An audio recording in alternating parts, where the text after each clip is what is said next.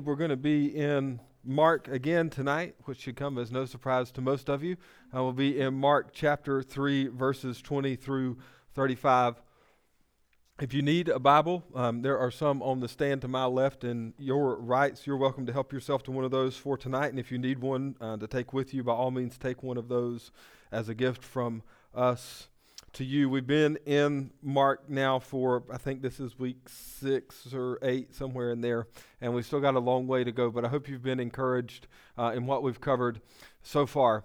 Um, and when we talked way back at the beginning of this thing, at the beginning of May, we said that kind of the banner theme that hung over Mark's gospel was the theme of discipleship.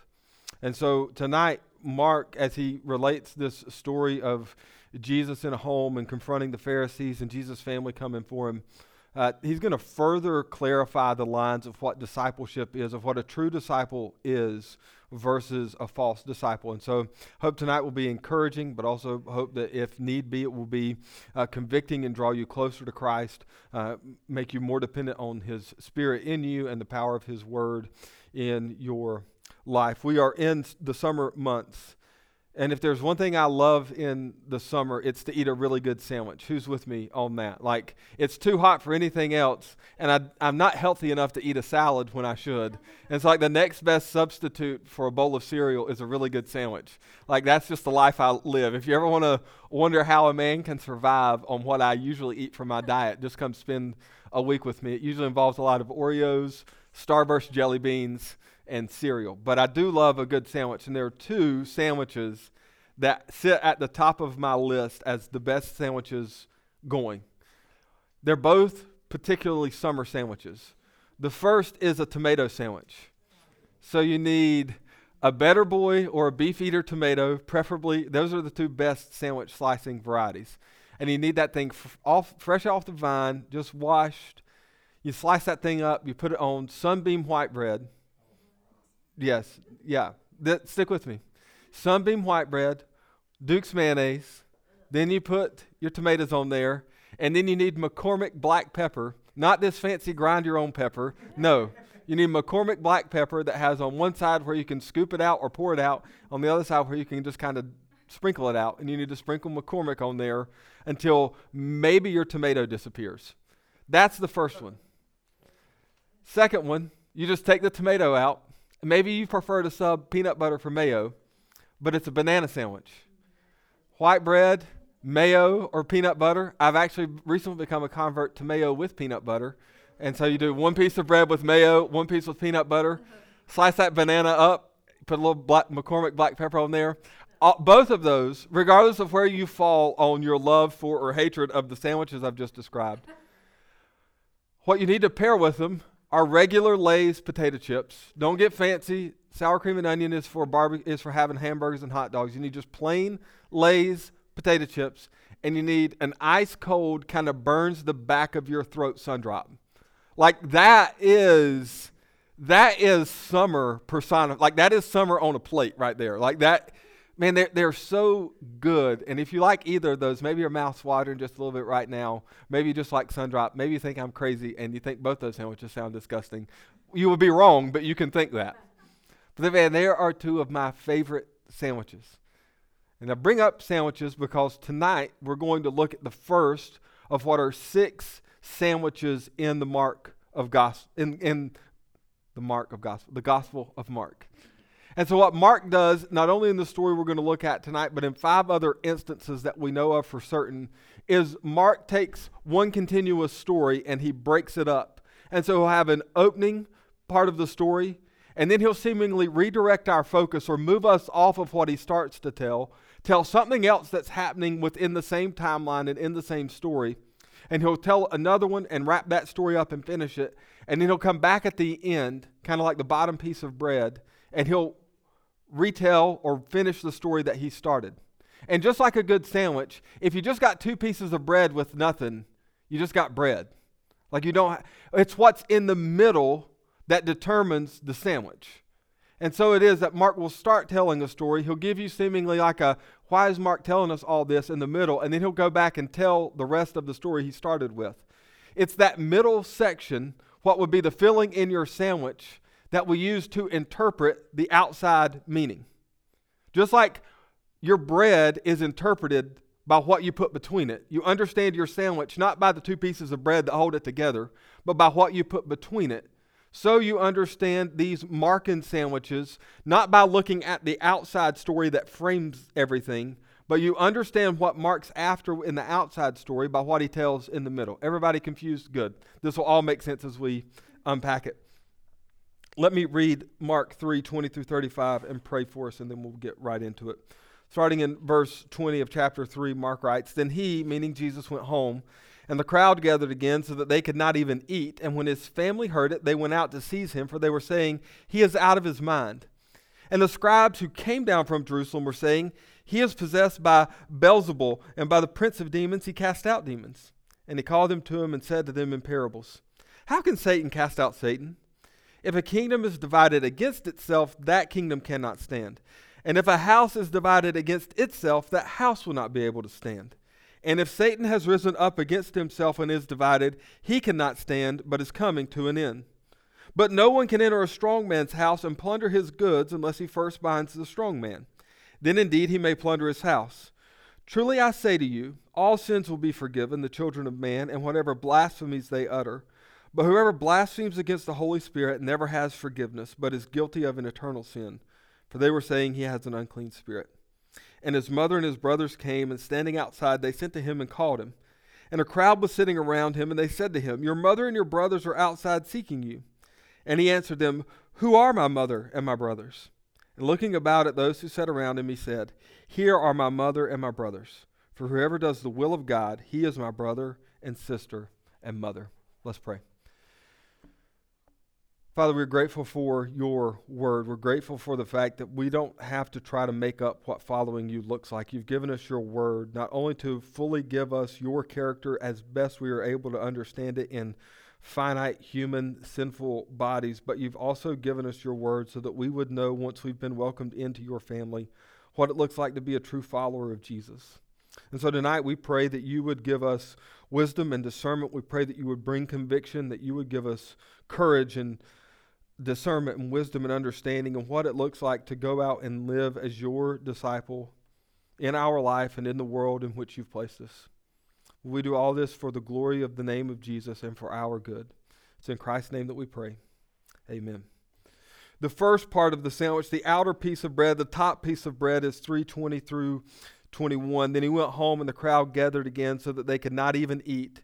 And when his family heard it, they went out to seize him, for they were saying, he is out of his mind. And so, Jesus, if you were following along, or maybe you were with us last week, or you aware of how Mark falls out, has just come off the mountain after calling the disciples to himself and commissioning them in the life of a disciple. And he immediately heads back to Peter's house in Capernaum. And once Jesus and the disciples arrive, the crowd begins to form. It's similar to if you've seen the old footage of when the Beatles would land in different cities across the U.S. We'd be told, man, the Beatles are coming. And when they would get out to the airport, there would just be droves of people that would make it hard for these five lads from Liverpool to get to their car to go to their hotel or wherever they were headed next. In much the same way, thousands of years before, when Jesus and the disciples rolled into a town or went back to Peter's home, it didn't take long for everyone to know, okay, he's back, let's go. And so immediately, what starts out as Jesus and his disciples and a few others who were following him at that point eventually begins to swell and grow to the point that there is so much humanity crammed into Peter's house that Jesus and his disciples are unable to eat. How many of you love being in large crowds where you can't really move? Anybody just, you're like, man, that's the one thing I love more than. Now try to put yourself in this situation. You're hungry. There's no AC in these homes. You just want to sit down and have a normal meal. If you're the 12 disciples, your world has just been turned upside down because Jesus has called you to himself and told you what life as a disciple is going to look like. You would imagine there are a lot of questions they want to ask. Before they can even feed themselves, there are so many people crammed in there. The picture that Mark gives us is that it was physically, uh, they were physically unable to lift their hands to their mouth to feed themselves. I would have swung on someone. Like I would have completely I love being around people, but if you put me in that environment, like I'm probably knocking somebody out of my way to at least free up one good quick bite and then we can go back to it. You wonder if Peter really did this like come unhinged and like hit somebody and they're like, all right, we cannot put that in here. But Jesus, though, is undeterred. No, Mark doesn't tell us that Jesus loses his temper, that Jesus says, All right, I need five. Jesus coming to serve and to save the lost just immediately begins to minister to all those who are around him. And as that scene at the house continues to unfold, Mark brings our attention to the family of Jesus and that they are beginning to make the 20 mile journey from Nazareth to Capernaum to seize him. They were coming to rein Jesus in. His ongoing confrontations with the Pharisees, his ongoing kind of problematic sayings of who he was and what he had come to do, have made its way 20 miles inland, 20 miles from Galilee and Capernaum to Nazareth, and his family's on their way to seize him. And this is what James Edwards says concerning that word seize, which is important to understand as we begin to unpack this sandwich. The Greek for seize that Mark uses is regularly used in the sense of, a, of attempting to bind Jesus and deprive him of freedom. They're not going just to say, hey, could you tone it down a little bit? They're going with the express intent of binding him, of keeping him from continuing on his mission. Those who have been around Jesus the longest are just as mistaken and unclear as the Pharisees and scribes about who Jesus really is and what he came to do. They believe he is out of his mind and they have come to rein him in. And they have done this not only as a means of protecting Jesus, but perhaps more important to them, they came to seize him as a means to protect their own family's reputation. While he seems to be undeterred by the Jesus seems to be undeterred by the growing storm clouds gathering on the horizon, his family is now mobilized and feels compelled to act from their perspective for both his best interest and theirs. And so the followers of Jesus are around him in the home, and Jesus' family is on their way to seize him. They just don't quite understand. They can't quite put together who Jesus is and what he's doing. Norm Williams wrote into Reader's Digest 20 or so years ago and was relayed a story about how funny it can be sometimes when you're misunderstood. He was working on a project and he went to the local library to search for two books by a communications expert named Deborah Tannen.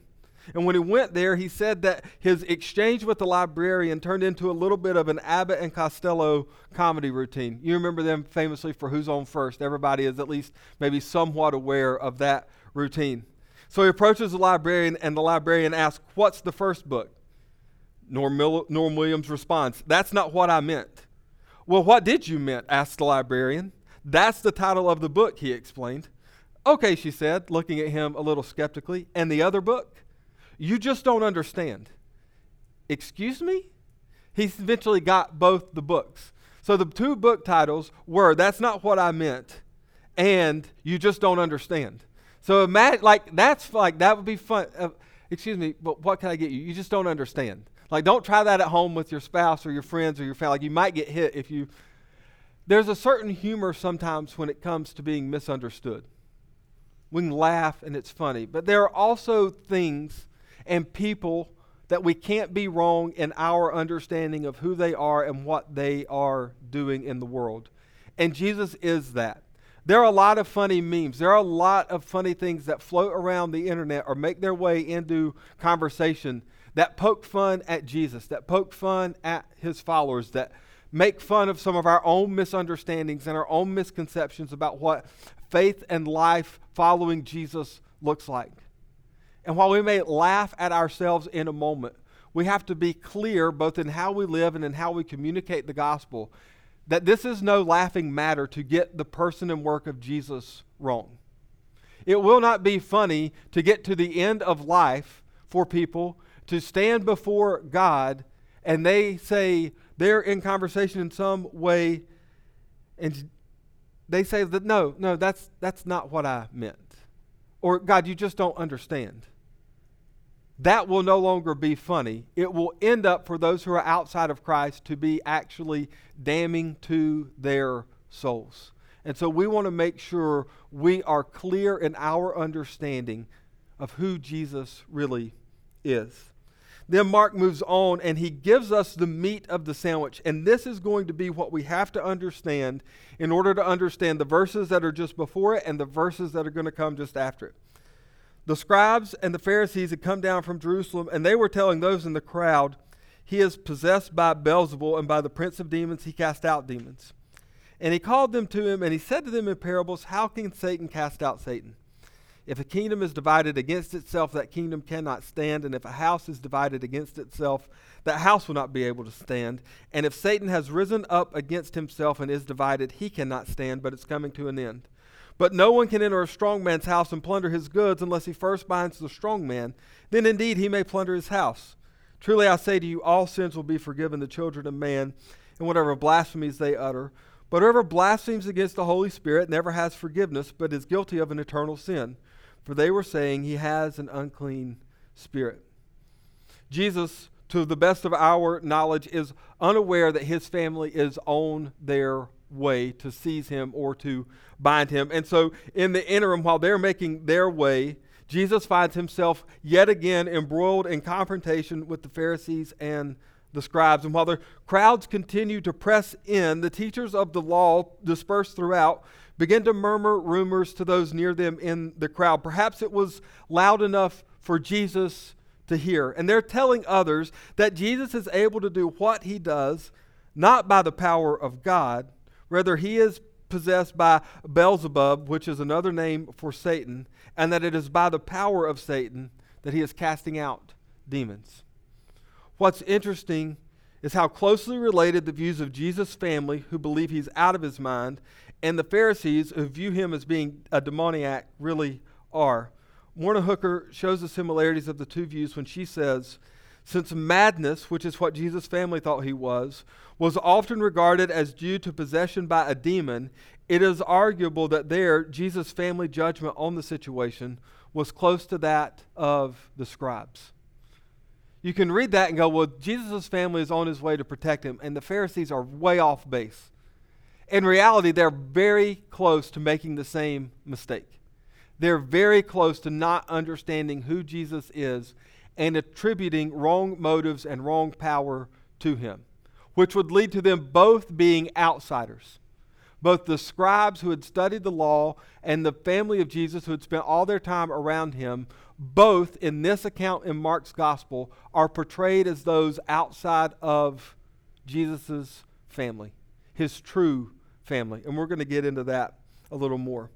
And so Jesus calls the Pharisees to him. Remember a few weeks ago how he called the man with the withered hand to him. There was the man in the synagogue with the withered hand, and Jesus calls him up. Jesus has either overheard the scribes or he's been made aware of what they're saying. And so he doesn't just allow them to remain hidden among the crowd. He calls them up. He says, Make way, let them come up before me because we need to have a little discussion. It's kind of like when you are misbehaving as a kid and your one parent tells you, we're just going to wait until your other parent gets home, which is like, ter- you're like, no. And then you hear the, come out here, we need to talk. You're like, I, no, I don't want to do, like, no, I just rather. Jesus says, all right, Pharisees, come up here. Scribes, let's go. I want you right here. We're going to have a chat face to face. Jesus begins to speak to them in parables, and we're going to unpack next week the significance of parables. But this marks the first time in Mark's gospel that Jesus teaches in this way. And when Jesus teaches in parables, it is meant to further clarify, based off of those listening and their ability to hear and understand, it's meant to help clarify who are the insiders and who are the outsiders when it comes to being a true disciple of Jesus. In a very calm and logical exchange, Jesus dismantles the Pharisees' statement and shows just how untenable their argument is if, Jesus says, I am possessed by Satan and I'm being used by Satan to undermine the work of Satan, then the reign of Satan is by definition coming to an end. And I have no business, Jesus says, of even needing to cast out the demons.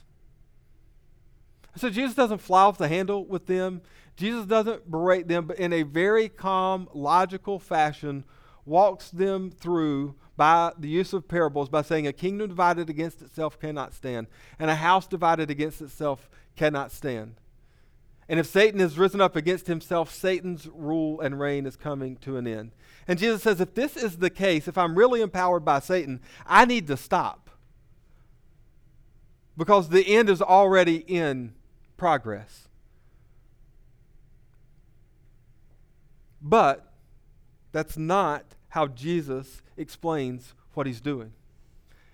How does Jesus choose to explain what he's doing? The other way for a kingdom to be overthrown or a house to be overthrown outside of a quarreling or a crumbling from within is to be invaded from the outside. This is what Jesus has come to do.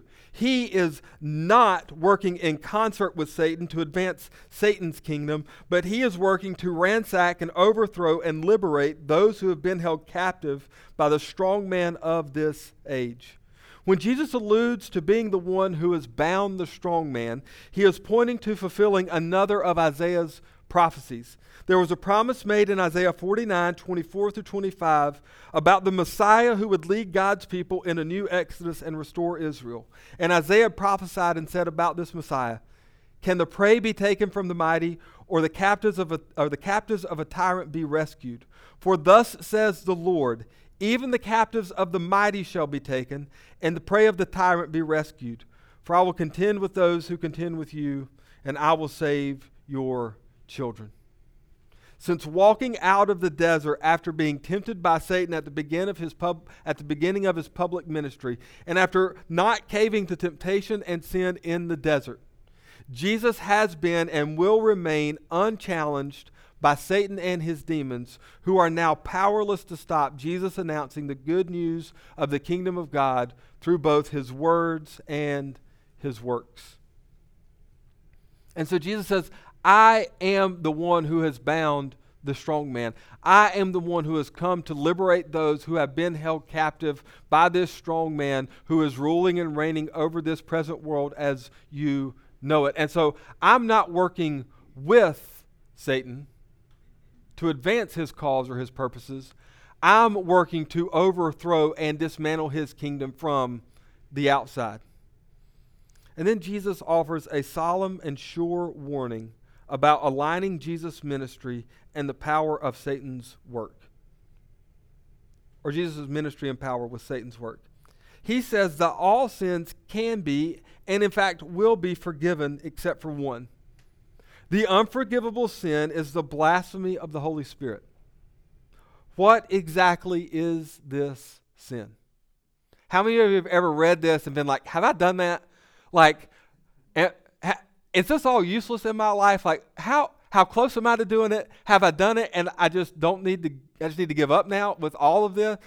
Like, this verse has caused undue amounts of stress and anxiety in believers' lives because we read it and we go, I've said dumb things. Maybe I did it and I didn't even know I was doing it. Like, is, let me just try to help unpack this for a moment so that it would not be a cause for anxiety or confusion, but it would help ground your confidence in the finished work of Christ.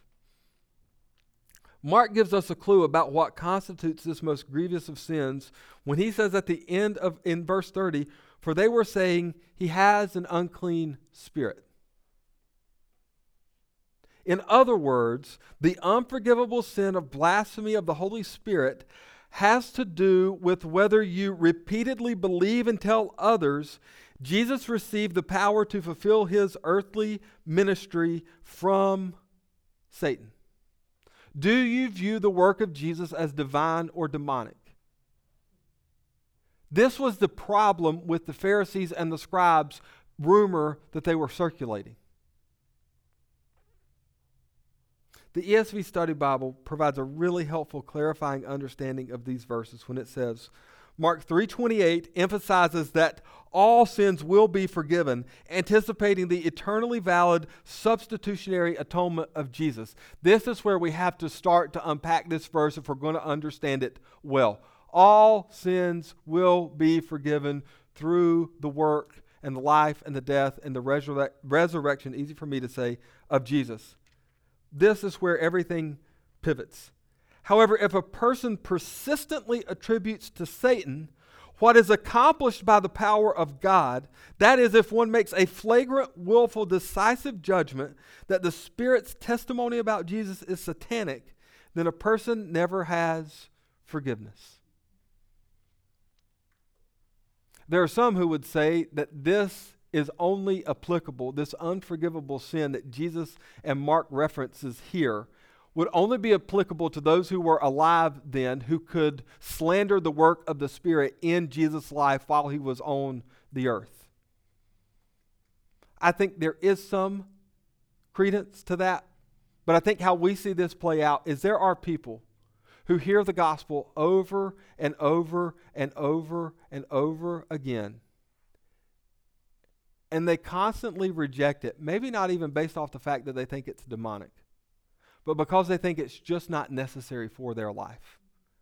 And here's the reality of Scripture the constant hearing, just like the Pharisees and the scribes heard and saw Jesus in his active ministry on the earth, the constant hearing and rejecting of the gospel message for us today results in a hardening of heart that will eventually lead people, while they are still living and breathing in this body, in this life, to pass the point of being able to be saved they will consistently reject the opportunity to respond to the free gift of grace offered in Christ, and they will do it for so long, so repeatedly, with such force and determination that they will eventually find themselves unable to be forgiven of any of their sin. And they will die in, of all the sins that they will die in, the one that will keep them bound to hell is the sin of unbelief. And so if you're here today and you've trusted Christ, you're not going to do the unforgivable sin. Okay? Like just breathe for a minute. Like just relax. It's Freedom Week. All right? Just be free in that for a minute. But also know that every time you share the gospel, the gospel is always doing two things at once. It is always either softening the hearts of non believers or hardening the hearts of non believers. The gospel is never delivered as a neutral message that is determined by the person's response. The gospel is always delivered as a message that does one of two things. It either softens the heart of the non believer to trust Christ and it encourages the heart of a believer to remain faithful to Christ in all of their life, or it serves to harden the heart of the unrepentant and the unregenerate. And both, both will stand at the end of their life, and they will answer for what they did with the opportunity to hear and respond to the invitation to trust in Jesus. Because as surely as God is sovereign in his calling, man is responsible to respond to that calling. No one will arrive at the end of their life and have not been given both what God sovereignly decreed and what they chose for themselves. And so Jesus says, pay very close attention to what you're doing.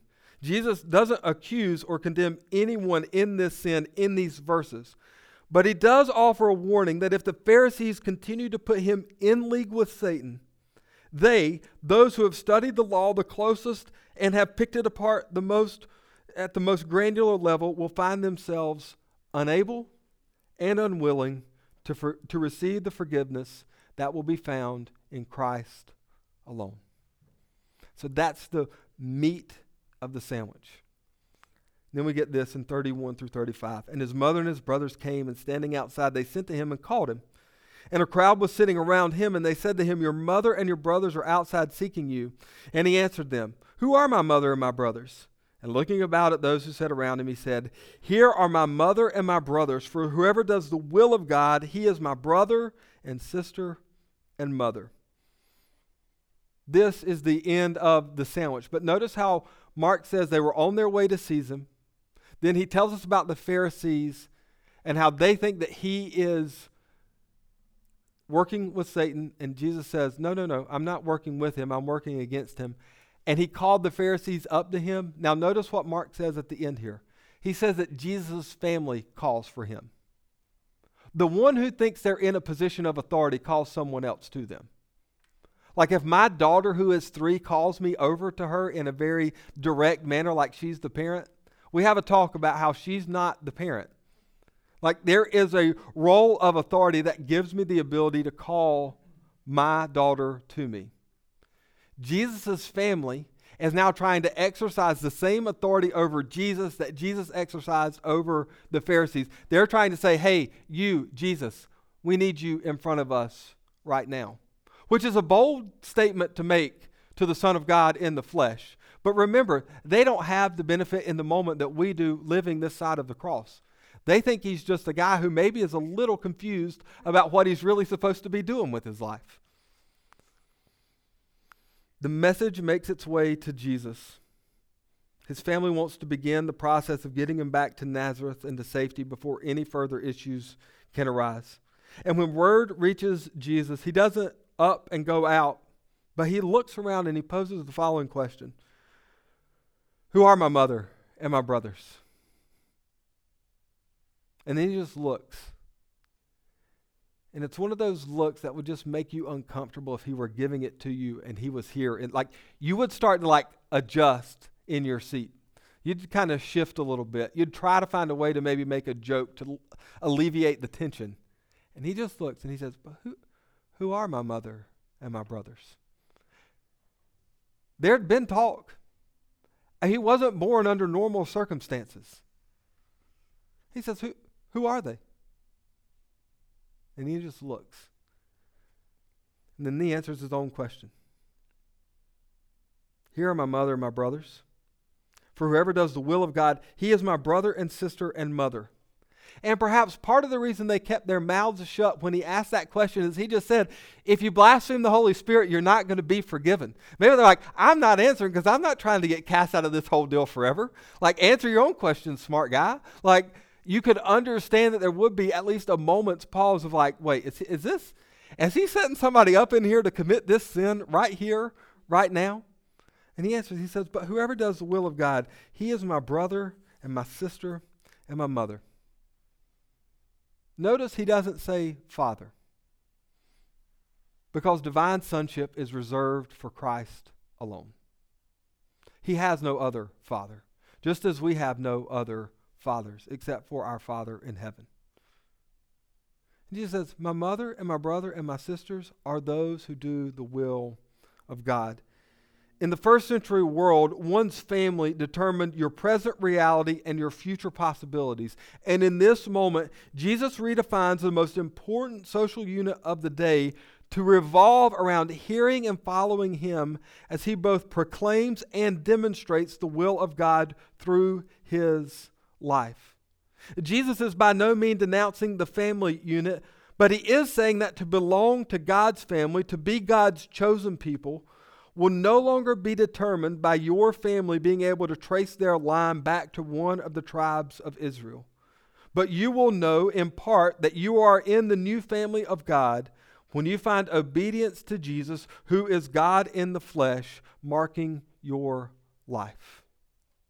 Jesus takes the one social unit by which everyone understood their standing in the world, and he completely reorients all of their understanding of identity and meaning and purpose and future and possibilities by saying, My family are those who do the will of God.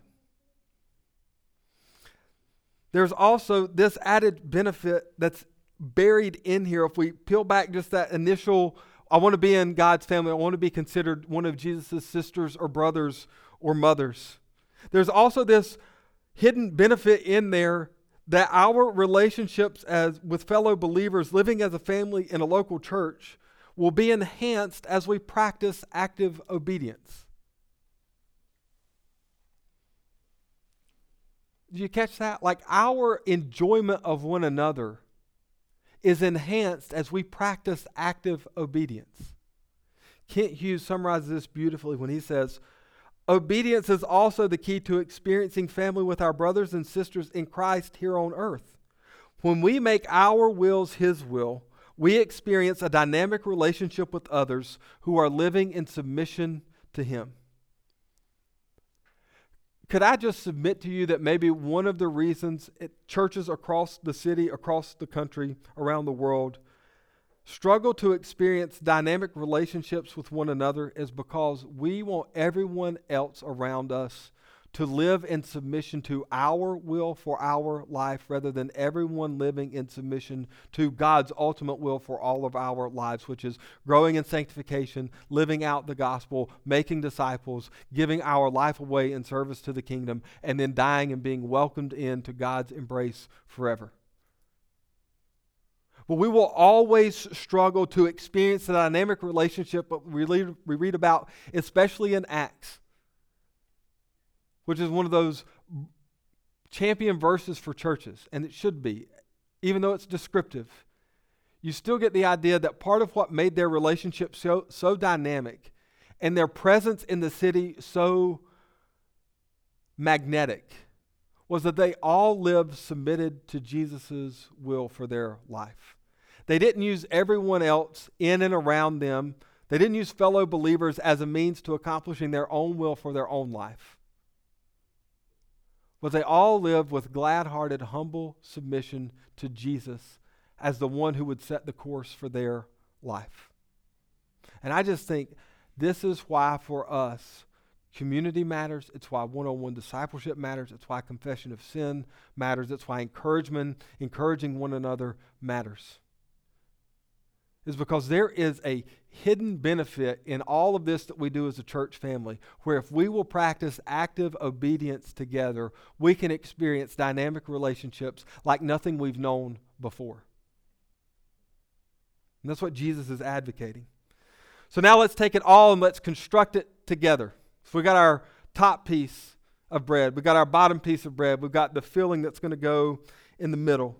And so let's use the middle section to determine and unlock the full meaning of the first and last sections. And if we do that, what do we find? We find that Jesus will not be seized or bound by his family as they set out to do. Rather, he has come to bind and seize Satan and plunder his kingdom, and nobody will stop him in that endeavor. And in so doing, he is going to create a new family us believers. And not only that, but Jesus alerts his family that, related by blood though they may be, they have no claim to privilege over Jesus' life and mission. And it is the same for us. We have no claim of privilege over Jesus' life and mission. Jesus did not come to help us live our best life now. We do not fit Jesus into the life we already wanted to lead and live. Jesus reorients all of our life around Him. Mark uses all of this, this top part about Jesus' family coming to seize him, this intervening section about Jesus saying, I didn't actually, I'm not the one that's going to be bound, but I'm going to bind and I'm going to free people.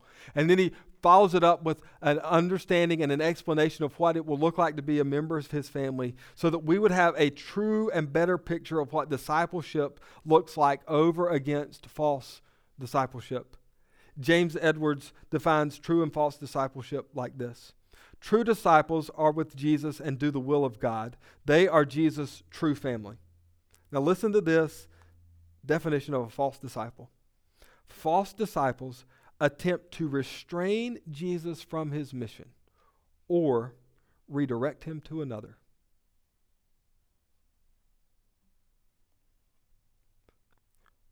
We know we can't stop or hinder the work of God in the world.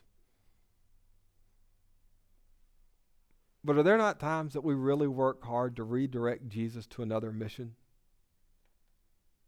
That we work really hard to get Jesus to do what we want him to do for us. So we have to be very careful because look, the two the two groups that got warned in this section, the two groups that are actually the outsiders are his family and the religious of the day.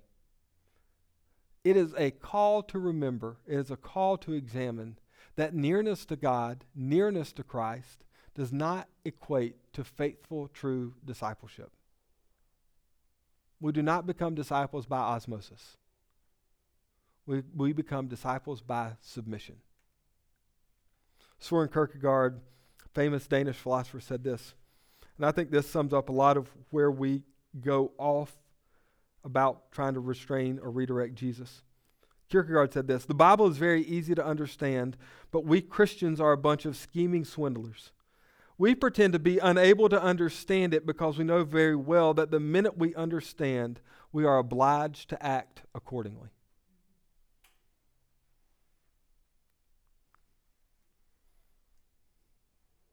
That hits a little bit too close to home for me.